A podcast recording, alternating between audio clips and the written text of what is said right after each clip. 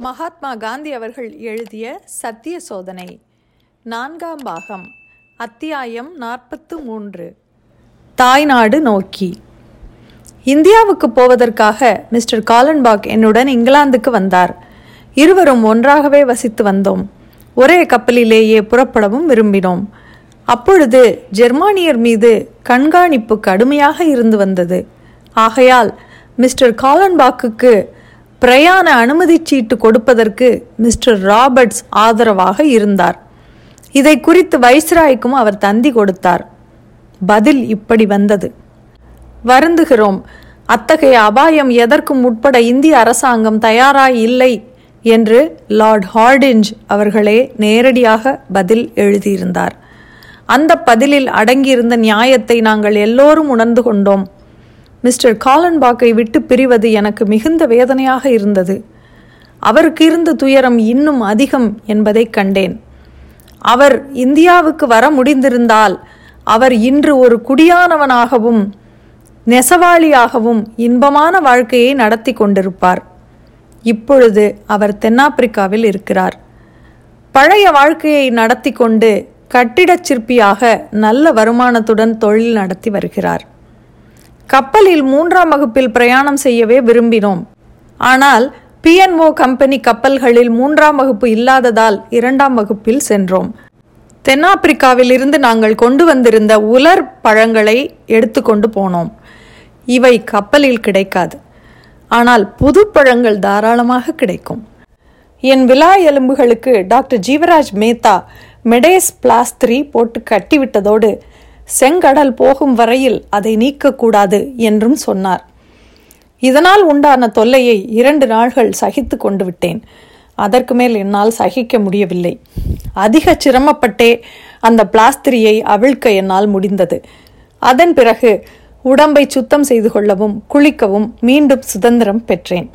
பெரும்பாலும் பழங்களையும் கொட்டை பருப்புகளையுமே சாப்பிட்டு வந்தேன். நாளுக்கு நாள் குணமடைந்து வருவதாக உணர்ந்தேன். சூயஸ் கால்வாய்க்குள் பிரவேசித்த போது அதிக தூரம் குணமடைந்து விட்டதாக எனக்கு தோன்றியது.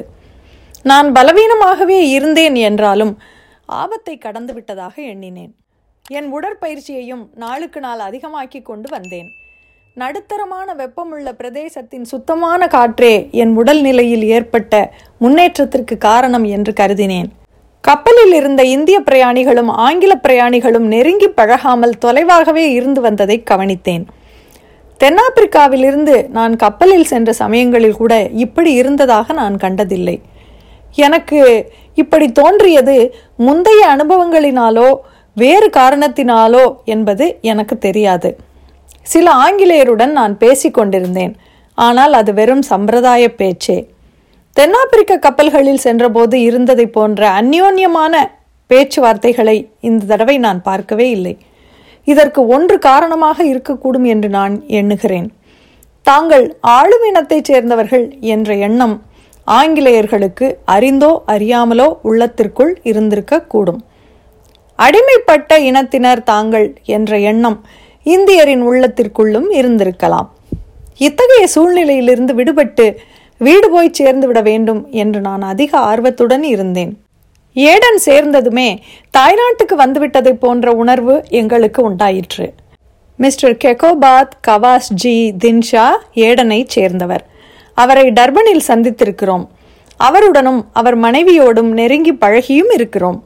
ஆகையால் ஏடன் வாசிகளை பற்றி எங்களுக்கு நன்றாக தெரியும். சில நாள்களுக்கெல்லாம் பம்பாய் வந்து சேர்ந்தோம். பத்து ஆண்டுகள் பிற நாடுகளில் இருந்து விட்ட பின்பு தாய்நாட்டுக்கு திரும்பியது பெரிய ஆனந்தமாய் இருந்தது. கோகலையினுடைய யோசனையின் பேரில் பம்பாயில் எனக்கு வரவேற்பு ஏற்பாடு செய்திருந்தார்கள். தமது உடல்நிலை சரியாக இல்லாதிருந்தும் கோகலேயும் பம்பாய்க்கு வந்திருந்தார். அவரோடு நான் ஐக்கியமாகி விடுவதன் மூலம் கவலையில்லாமல் இருக்கலாம் என்ற திடமான நம்பிக்கையுடனேயே நான் இந்தியாவுக்கு வந்தேன். ஆனால் விதியோ முற்றும் வேறு விதமாக இருந்துவிட்டது. இத்துடன் அத்தியாயம் நாற்பத்து மூன்று முடிவடைகிறது. மீண்டும் அத்தியாயம் நாற்பத்து நான்கில் சந்திப்போம்.